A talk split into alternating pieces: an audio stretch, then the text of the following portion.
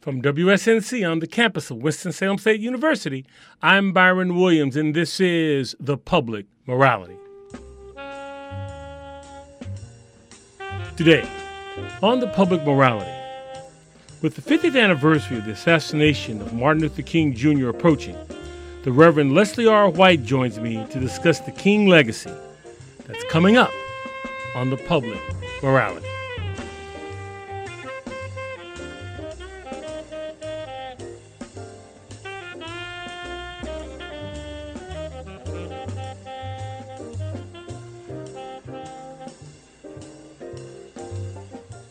Welcome to the public morality. Now we've got to go on in Memphis just like that. I call upon you to be with us when we go out Monday. Now about injunctions. We have an injunction and we're going into court tomorrow morning to fight this illegal, unconstitutional injunction. All we say to America is be true to what you said on paper.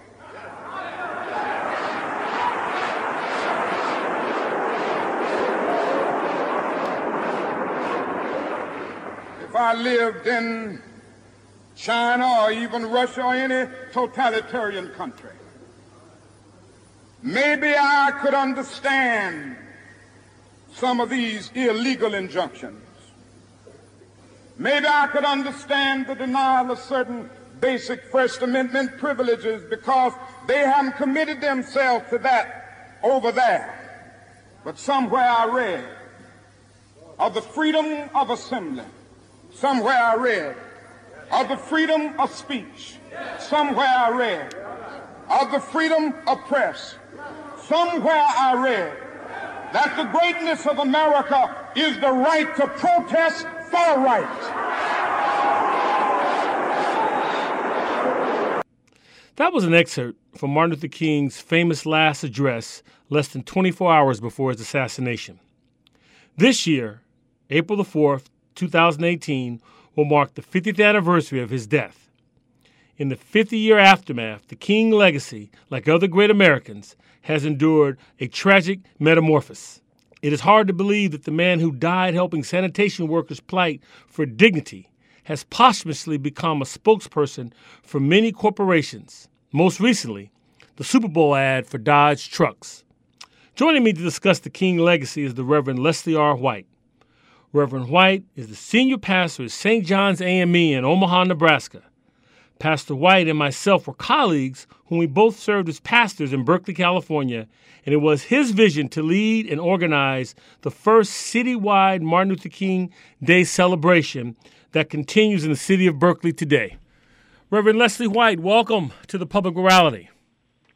Good brother Byron, I am pleased and proud to be a part of your excellent program and to have a time for us to talk. Well, you keep talking yeah. like that. We'll have to hire you as my publicist. We'll have to say that. Um, well, I'm available. you know, let's begin this conversation. When you think of the Reverend Dr. Martin Luther King, what, what, what comes to mind? What comes to mind is dedication, vision, and a willingness to give one's life totally to what one believes in, carrying with them all of who they are as an individual created in the image and likeness of God. Now, I know we were here today to talk about the King legacy, but I would be remiss if I didn't ask you this question. Um, how did you feel when you saw the Dodge truck Super Bowl ad using King's Drum Major Instinct sermon? Well, uh, the Super Bowl commercial.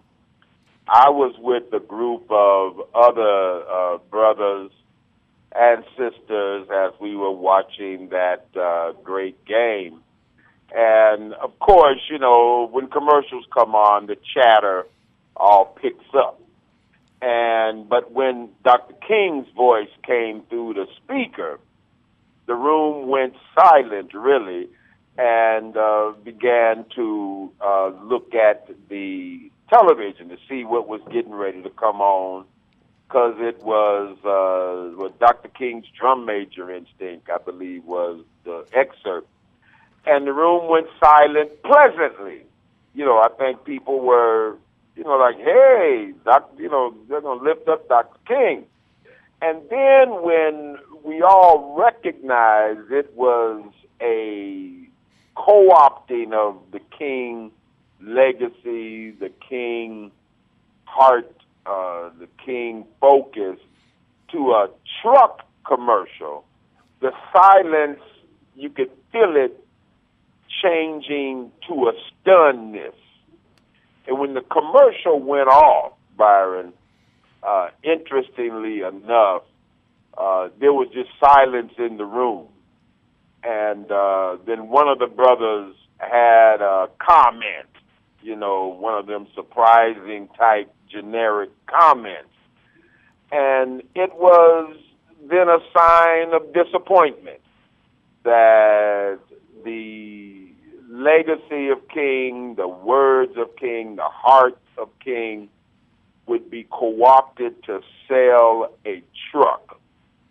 And uh, I think there was, without reservation, I could say, uh, there was a hundred percent gasp of disappointment that King, the the the thought of King, and all that he means to America and to the world could be somehow uh, captured in a truck commercial.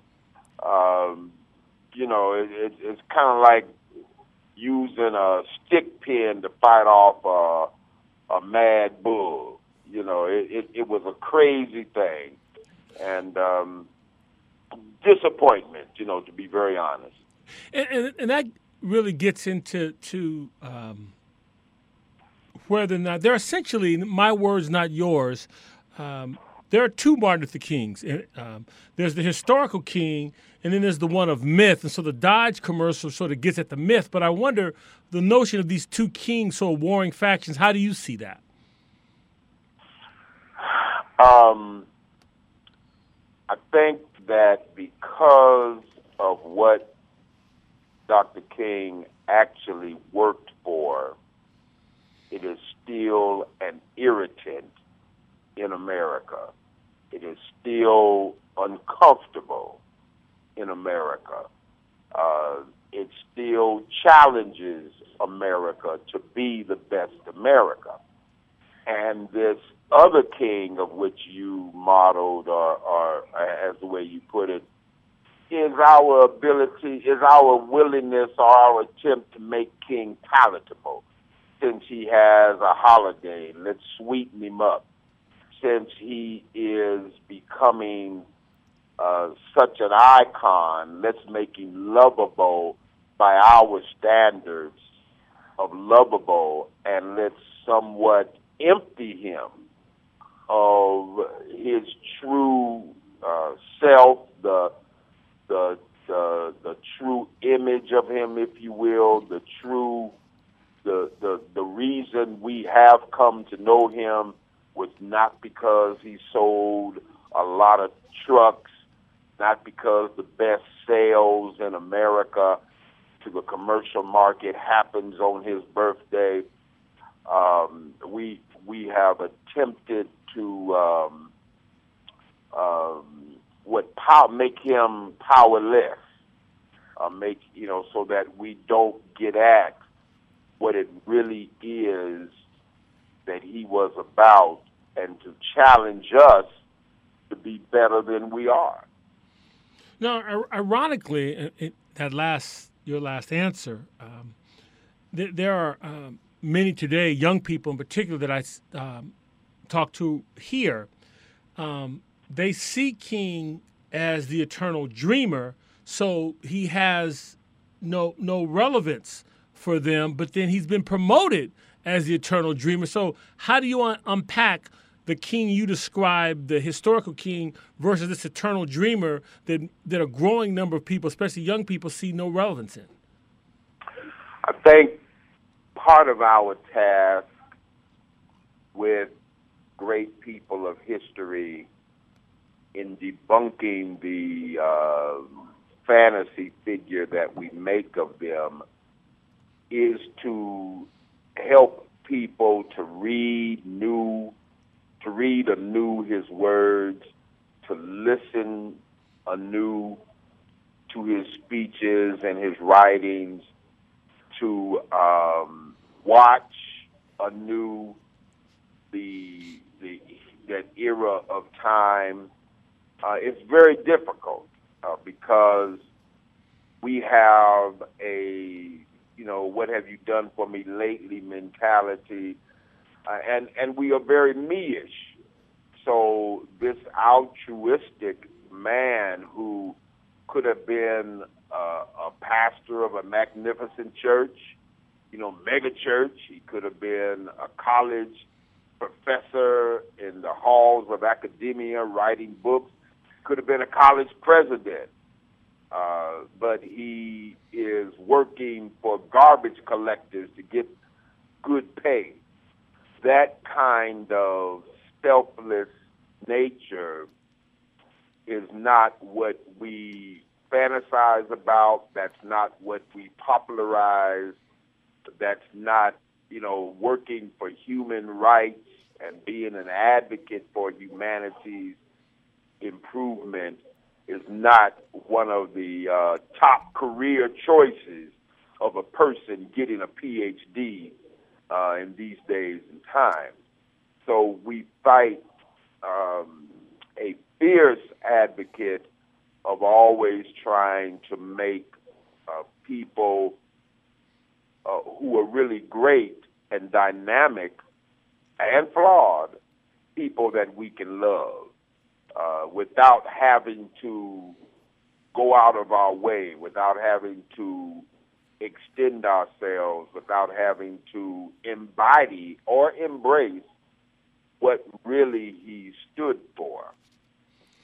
In, your last answer, I know he turned down um, the pastorate at, at the historic Riverside Church in New York City. And was it Xavier that offered him the presidency, or do you, do you recall? I think it was. Yes, it was. And then there was a church, I believe, in London. That's right. Yes. Yes. That sought him, and and you know, in the in some of the books that depict that argument, you know, you get you get a real man, you know, deciding between creature comforts over against the uh, very rough life that he was having uh, as an advocate for human rights, and um, um, and he made a very dynamic choice that, in one sense, could have put he and his family into the lap of luxury, uh, made him a great consumer, uh,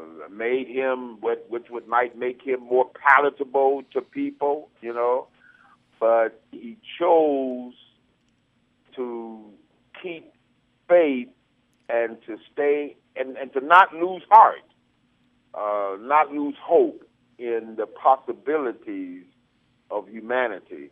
And so it's, you know, I, I think that we have to do, those of us that are king advocates, uh, those of us that believe not just in King as the uh, uh, embodiment of human and civil rights, but those of us who believe in the equality for all human beings, those of us that believe that uh, America has the wealth and the power to make poverty disappear and to make inequality in all of its ways and racism come to an end.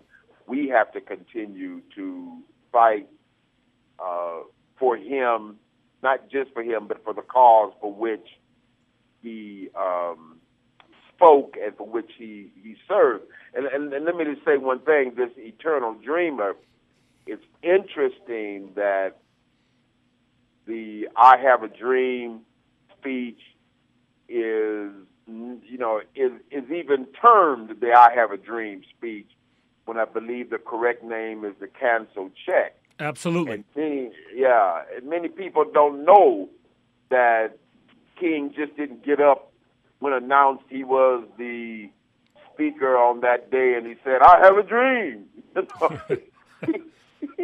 he began with, "You know, we've come here to cash a check," and uh, uh, uh, and and so uh, that that would open up the uh, great vaults of of America to equality for all of its people. That part is a little bit too radical for American consumption. People fear, so we go to the point of saying there is this vision that we can have. It's just not yet here yet, but keep the vision. It's not yet here, but keep the vision. I, I, certainly don't want to put words in, in your mouth, but but what I hear you saying is that the man who died on a balcony in Memphis is not the same one we celebrate on the third Monday in January. No, I know you are aware of. Uh, oh man, I can't think of the the, the author of the poem. His, uh, Carl Wendell Hines. That's right, a dead man's dream, and he makes the statement in the poem. It's easier to fashion a dead man's image because he cannot rise up and challenge our image that we fashioned for him. And it's easier to name streets and buildings after him than to actually make that dream a reality. And so, um, yeah, that's not putting words in my mouth.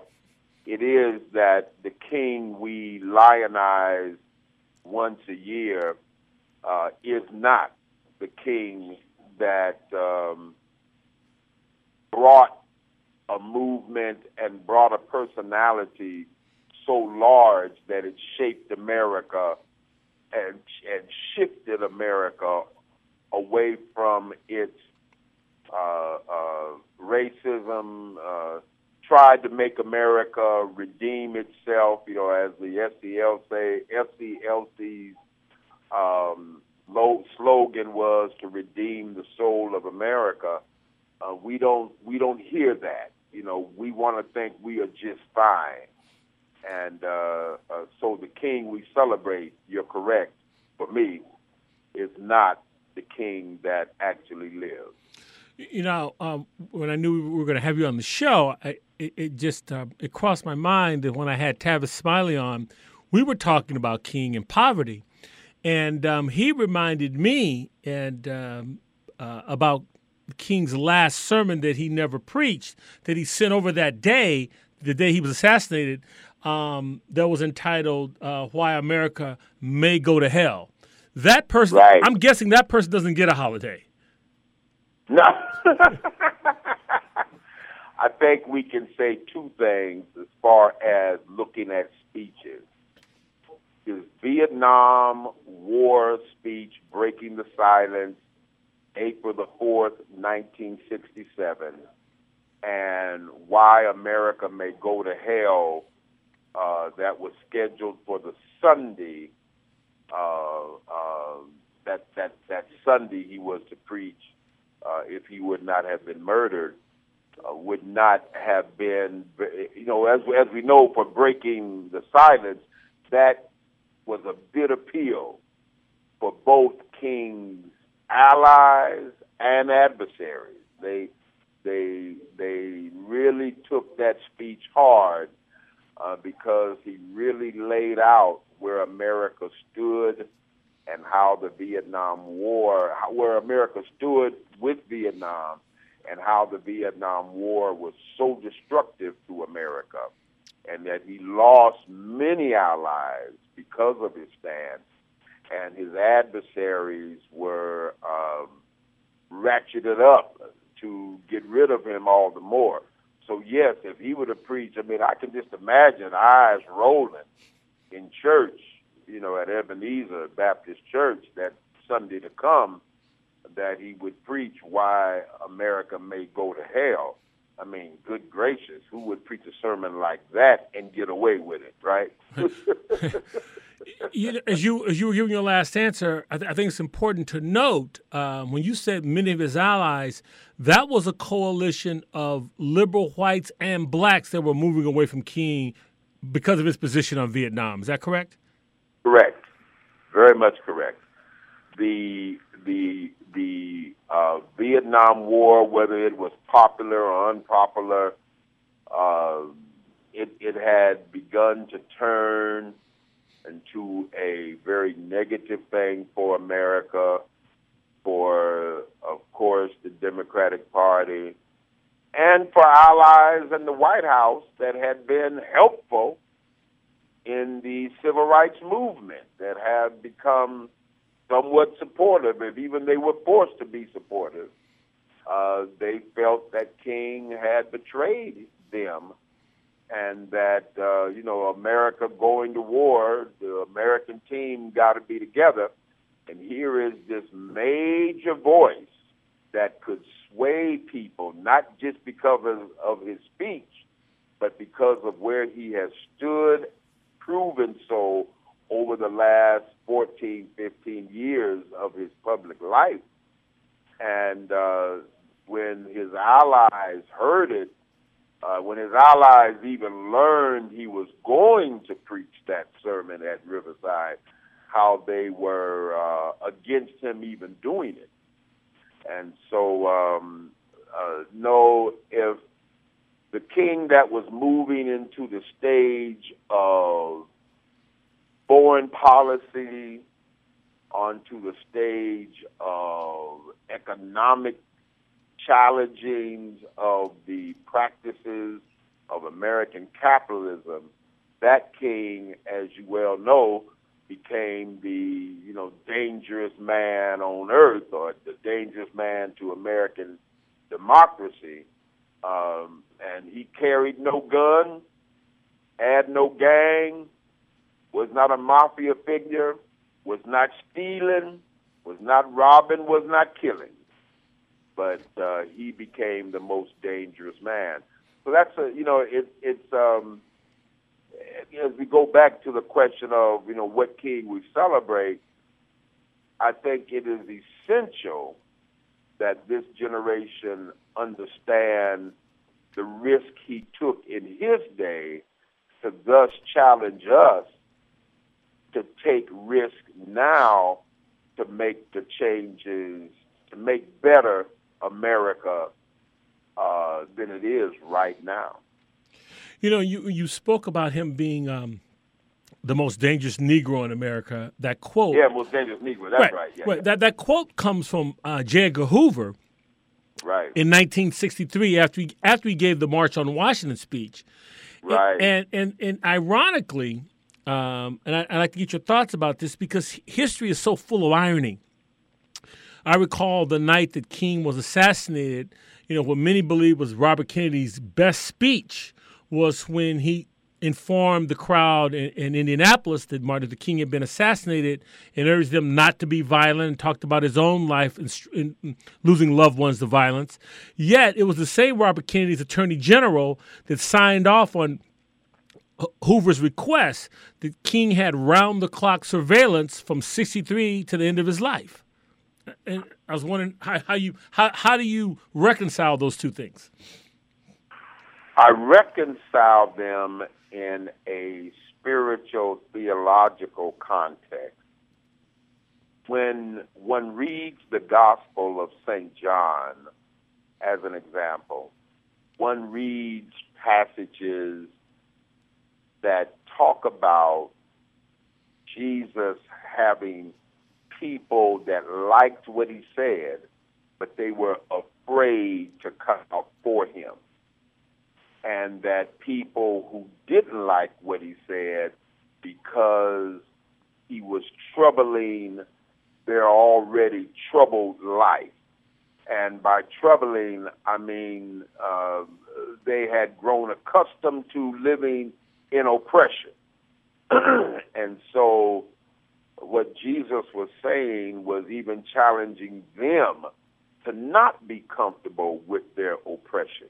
Uh, Jesus was challenging them not to be troubled with their to be troubled with their oppression. So when you reconcile it, I recognize that in one way, Dr. King, uh, whether he was always, you know, a Superman type, I don't believe.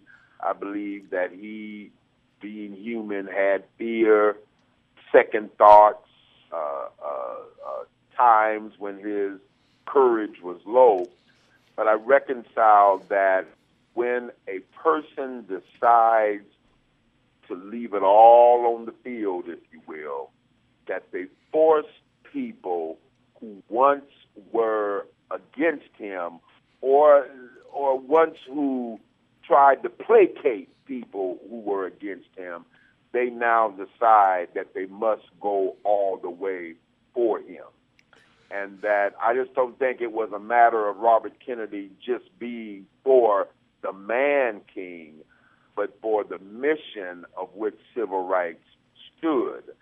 And that um, America could be a country of immigrants, and I, I can't. I, I think the uh, Immigration Commission just dropped that phrase out of its mission statement that we are a country of immigrants, and that uh, with Dr. King and people like him realizing that uh, there is enough to go around for everybody, that we all have come over to a land having robbed the uh, native Indian of his land and her land, that we need to be better than we are. We need to make life better for everybody, not just the chosen few.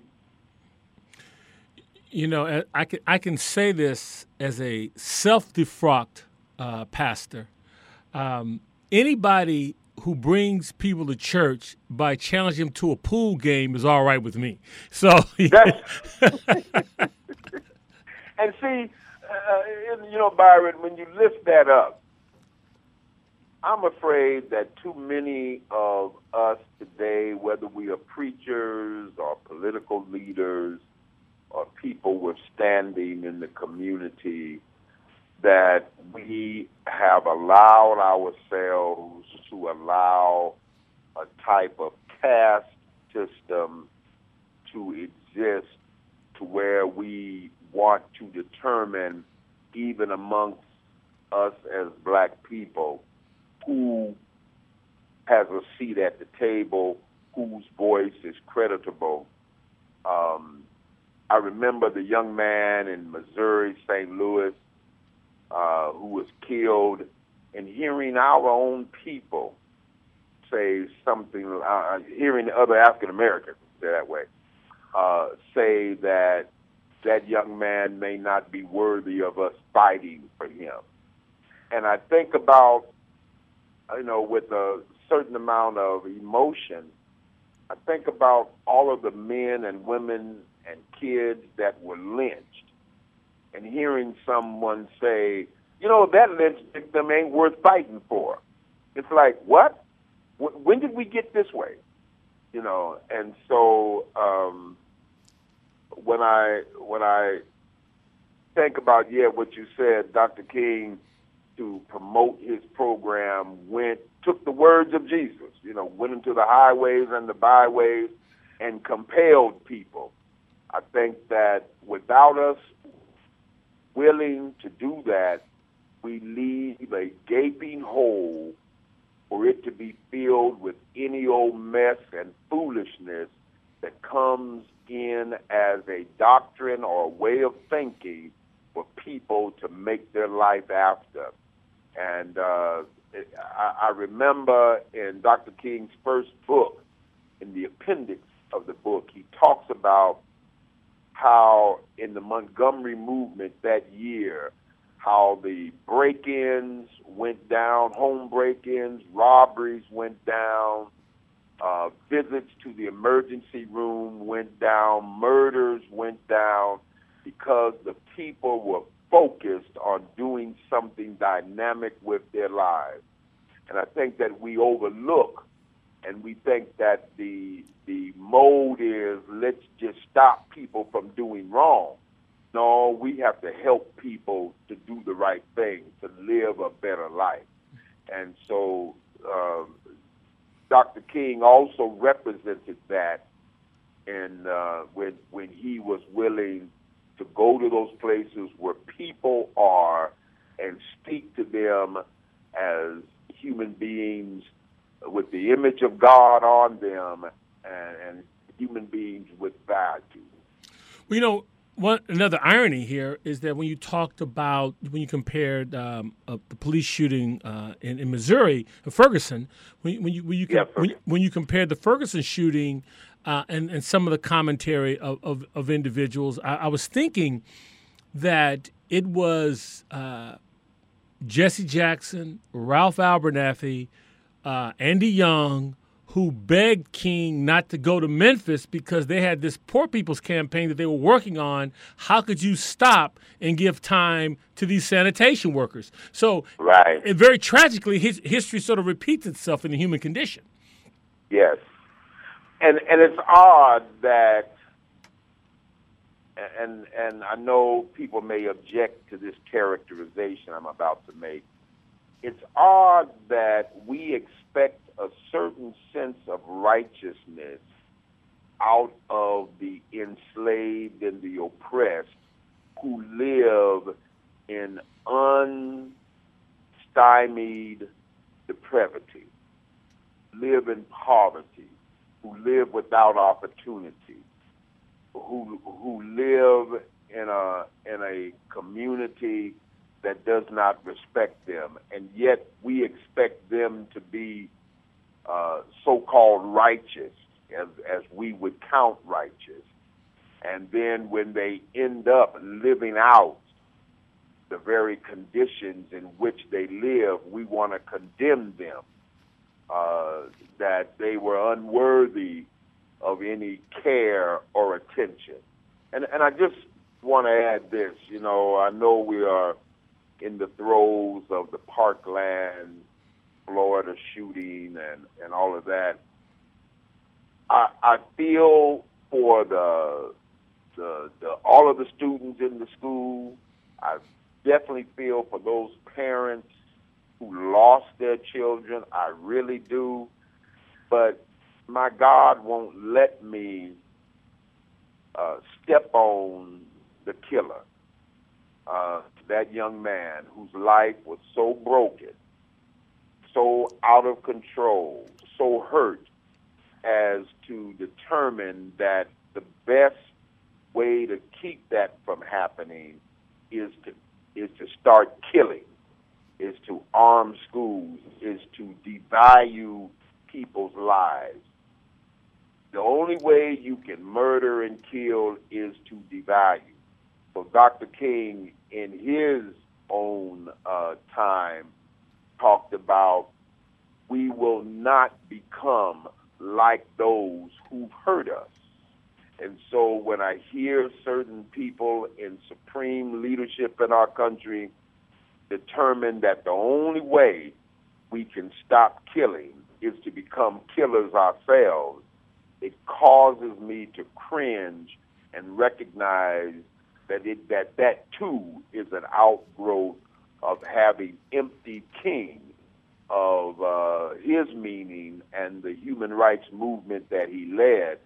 Because, uh, you know, just like war, when we call them goops or spicks or whatever, that when you devalue an individual, then you can hurt them because they have no soul, they have no value, they have no purpose. God doesn't like them, so I don't like them either and uh, that's just ugly, you know. And that's not the way to redeem the soul. Uh, something happened to that young man, and and my goodness, it it pained me. And I, I'll close with this uh, this little section. It pained me to hear the uh, um, uh, parents that took that boy in say we had a monster under our roof. I mean, monsters live under everybody's roof. That's the only place they do live. They don't live under a rock. Uh, I, and this is what I'm closing with. I listened to an interview of, uh, a matter of fact, on PBS of a uh, interviewer was interviewing one of the parents of the Columbine shooting, and the interviewer asked the mother, "Do you love your son?" And it made me curse in my car, to be honest, when I heard that. And the mother said, "Yes, I love my son." You know, and and I think about what do we think killing will redeem us? And the answer is no, it never redeems us. And so um, uh, I, I, I, I hurt for the the 17 that died, but we know that's one less number than the total shootings at schools in America in 2018. That we've had so many killings, so much mass shooting that we forget about them. And we can only forget when we don't value human life. And so I, I, I just say that just when you bring it up, you know, here goes this black preacher, Rev PhD, his daddy, big time pastor, and he's in a pool hall. Oh yeah, man, it, it's like didn't you know didn't Jesus enter into places where even his followers questioned him on? Yes, they did. But is not that what made his ministry redemptive? And the answer is yes, that is redemptive ministry. So uh, I can only lift up King in that sight, in that context. And I may be, you know, I don't say wrong, but some may disagree with that characterization. But uh, I don't know redemption that does not require to go where the people in need of redemption are. If you're just joining us, I'm speaking with the Reverend Leslie R. White, Senior Pastor, St. John African Methodist Episcopal Church in Omaha, Nebraska, and we're talking about the King legacy.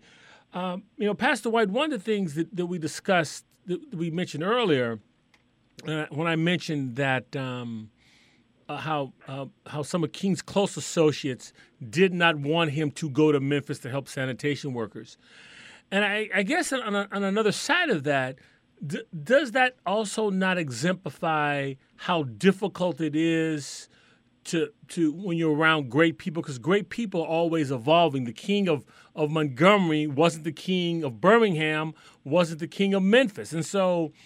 We, we yeah. there's a isn't there a desire to sort of put someone in a box for our comfort and not understanding that going to Memphis was consistent with who Martin Luther King was? I have often said to my congregation in Bible study and from the pulpit that I don't think Paul would be a good friend. You know, we we may read a lot of Paul, but uh, I don't think that Paul would have, uh, you know, that that Paul, you know, like to say Paul had a hit list of people that he considered unfaithful. And uh, I often ask myself, would I be on that list? Because the evolution of an individual who becomes more engulfed, embracing redemptive activity, has a tendency to have to make a decision between those who love him or her and the love of the calling that they have embraced themselves. And truly, the uh, king, as you said, of, of 54, 55, was not, in evolutionary sense, the king of 68. I mean, even in his own, we, we can just kind of touch on this, even in Dr. King's own Baptist denomination, the Progressive Baptist Convention becomes a reality because of his expulsion from that original Baptist convention because he would not embrace gradualism that the then president wanted him to. And um, so uh, the I, I think we don't we we we don't in ministry, maybe in theology, truly in church, we are do we are we are always trying to get rid of the cross, and um, you know that that uh, that maybe the question is are we just wearing a cross as opposed to are we bearing a cross? And um, we have made beautiful the cross of Jesus, but um, you know, Jesus didn't carry that cross around his neck as an emblem of his faith statement. Uh, um, so, his the evolution of King to be the person that he, when he died, did cost him uh, friends, loved ones. I don't even doubt that it didn't cost him family to continue on the pathway that he was on. And I would dare say that it, that that was the way for many others that walked with him, that stayed with him, that they too faced those same challenges. Um, you know, finally, I want to I wanted to I wanted to run this by you that it's not and not just with King. I think we I think we do with all great people of history. It's what I what I call the Americanization. Um, so in order to uh, ascend to greatness, we must homogenize you. Like we've homogenized, yes. we've homogenized Jefferson, Lincoln, King, Roosevelt, Kennedy. Going so you just going right down the list. And so, um, so for King, that the prerequisite does that not entail that you must defang him or unradicalize him in order f- to lift him up in the American um, ethos? Byron, let me use this example, a real life example of defanging. I was watching the All Star game basketball this past couple of weeks weekends ago. Then TNT showed another, you know, had a re-airing of it on um, on uh, um, Sunday morning, early Sunday morning. I'm there watching it, and the airtime, the the game was over with, and the programming added a game show, The Joker's Wild. You may remember that old game show. Uh, that was before my time. Remember, that was probably when you were walking me across the street in walking shorts. That was that was a long time ago. For the listening community, you better not believe that. but at any rate, uh, the the I was shocked. I mean, not merely shocked. I was truly shocked. The MC for the show was Snoop Dogg. And I said, My gosh, is this the same brother that we said was corrupting America with his rap? You know, his his and and he too has evolved, but the Snoop Dogg of the Joker's Wild had been defanged from the Snoop Dogg of the street. Gin and ju- he's not gin and juice. huh? He's not gin and juice. no, he's not gin and juice.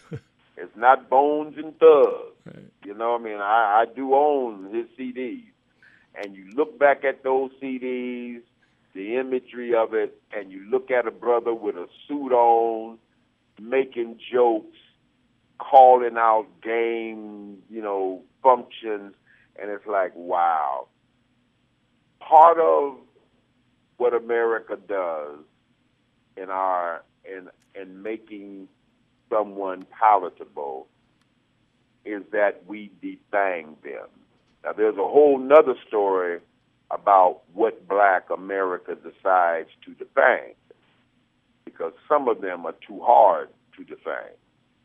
But um, uh, it is true that to make King's holiday, I mean, I, I can remember people cringing when Reagan and or Bush quoted King and people that I was around were just like, "Oh no, you're not gonna say that. You're not gonna use his words." Um, but yeah, you know, it it it it becomes uh, hypocritical for some. Uh, it becomes America, people in power, uh, laughing in our faces, um, and um, in the faces of the poor or the oppressed. And so I I do recognize that the Dr. King that gained international note, Nobel Prize winner, is not the same brother that we celebrated January 15th or January 18th, 2018. That was the Reverend Leslie R. White. Stay tuned for my closing remarks. Before that, here is an excerpt from Martin Luther King's last sermon at the Washington Cathedral on March 31st, 1968. Ultimately, a great nation is a compassionate nation. America has not met its obligations and its responsibilities to the poor. One day, we will have to stand before the God of history. And we will talk in terms of things we've done. Yes, we will be able to say, we build gargantuan bridges to span the seas. We build gigantic buildings to kiss the skies. Yes, we made our submarines to penetrate oceanic depths. We brought, into being many other things with our scientific and technological power. And it seems that I can hear the God of history saying, That was not enough. But I was hungry, and ye fed me not. I was naked, and ye clothed me not.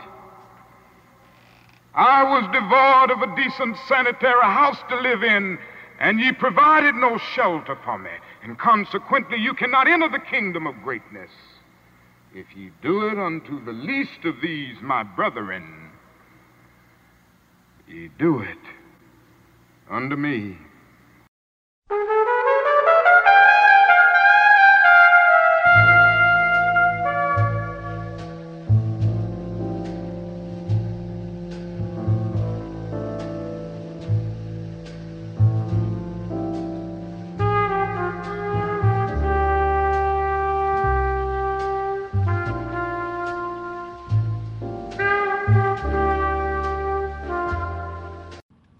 Welcome back. My closing remarks are provided by the writer Carl Wendell Hines from his poem entitled A Dead Man's Dream. Now that he is safely dead, let us praise him. Build monuments to his glory, sing hosannas to his name. Dead men make such convenient heroes, for they cannot rise to challenge the images that we might fashion from their lives. It is easier to build monuments than to build a better world.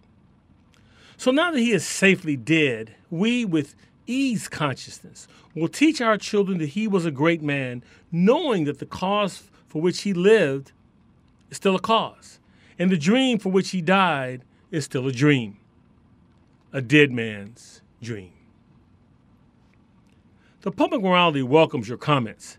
You can contact me at byron at publicmorality.org. That's Byron, B Y R O N, at publicmorality.org.